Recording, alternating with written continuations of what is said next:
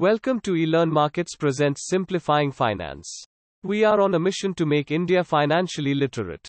If you are planning for a baby, then you must have realized that it is going to be more than just picking adorably tiny clothes and wonderful smelling baby products.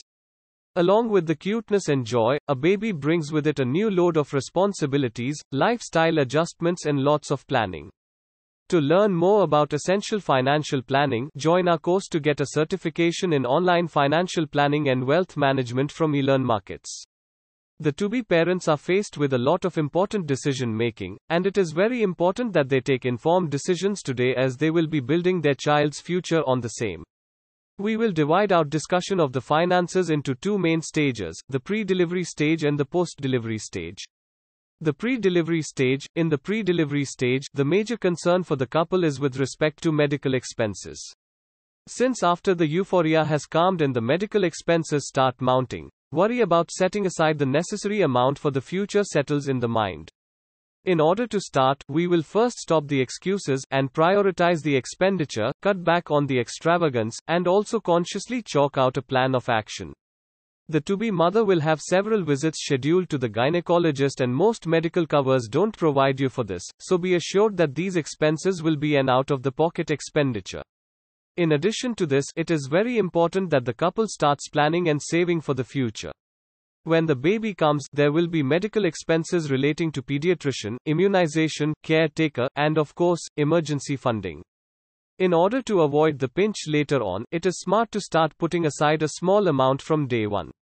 This can be done by approaching your bank and opening a recurring account with an amount as small as 500 rupees per month. However, since the plans are more elaborate than your wedding anniversary, ours, 500 per month is surely not going to suffice your expenses. As the delivery date comes nearer, more expenses will arise like the hospital expense and the celebration budget. The post-delivery stage, cradling your baby in your arms, naturally brings to you the dreams, aspirations and wishes regarding its future. So when you plan its future, you will need to not just save, but to invest your money so that it grows with your baby and is enough to pay off the expenses in days to come. Let's divide your baby's expenses into categories. Medical, immunization in the initial years, followed by regular checkups. Education from the daycare to schooling to college, education will not be cheap. Emergency funding. Medical, the first subheading, that is medical expenses can be dealt out of the savings which you already have. It will vary something around Rs.4000 minus 6000 per month.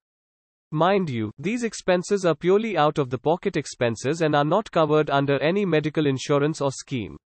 Medical insurance after your baby is born. It is a must that you include your baby, within 30 days from birth, in your medical insurance, may it be private insurance or employer sponsored.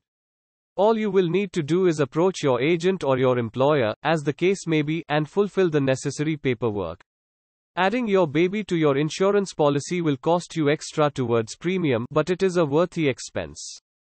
Term policy Another important decision which you as a parent need to make as your term insurance or your life insurance.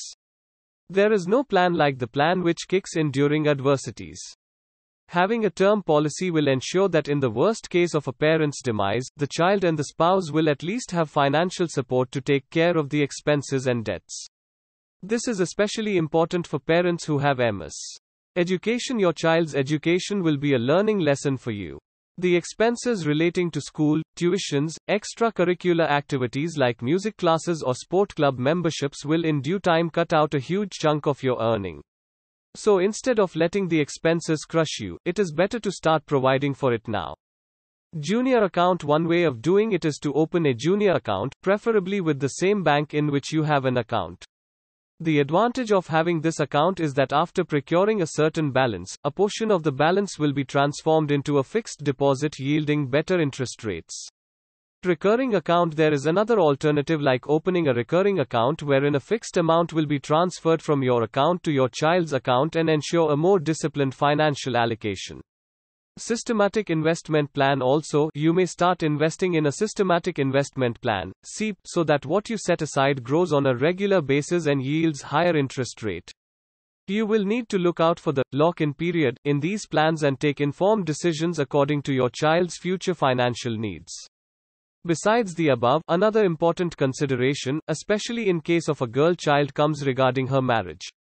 There are two specific investment avenues which you can explore for the matter. They are Sukanya Samriddhi Yojana, which is an initiative of the central government to empower the girl child and give her access to the resources when the time of need comes. Gold ETFs in India. Gold is more than just an alternate currency or a precious metal. Gold symbolizes family pride and has been the central beauty, after the bride, in Indian marriages.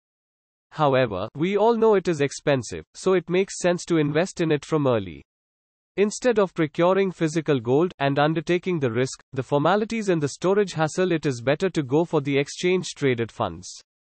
Their passive investment instruments purely based on the price of gold and invest in gold because of their direct gold pricing, there is complete transparency on the holdings.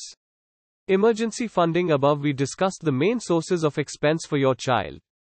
However, pre-planning for an unexpected rainy day has never hurt anyone.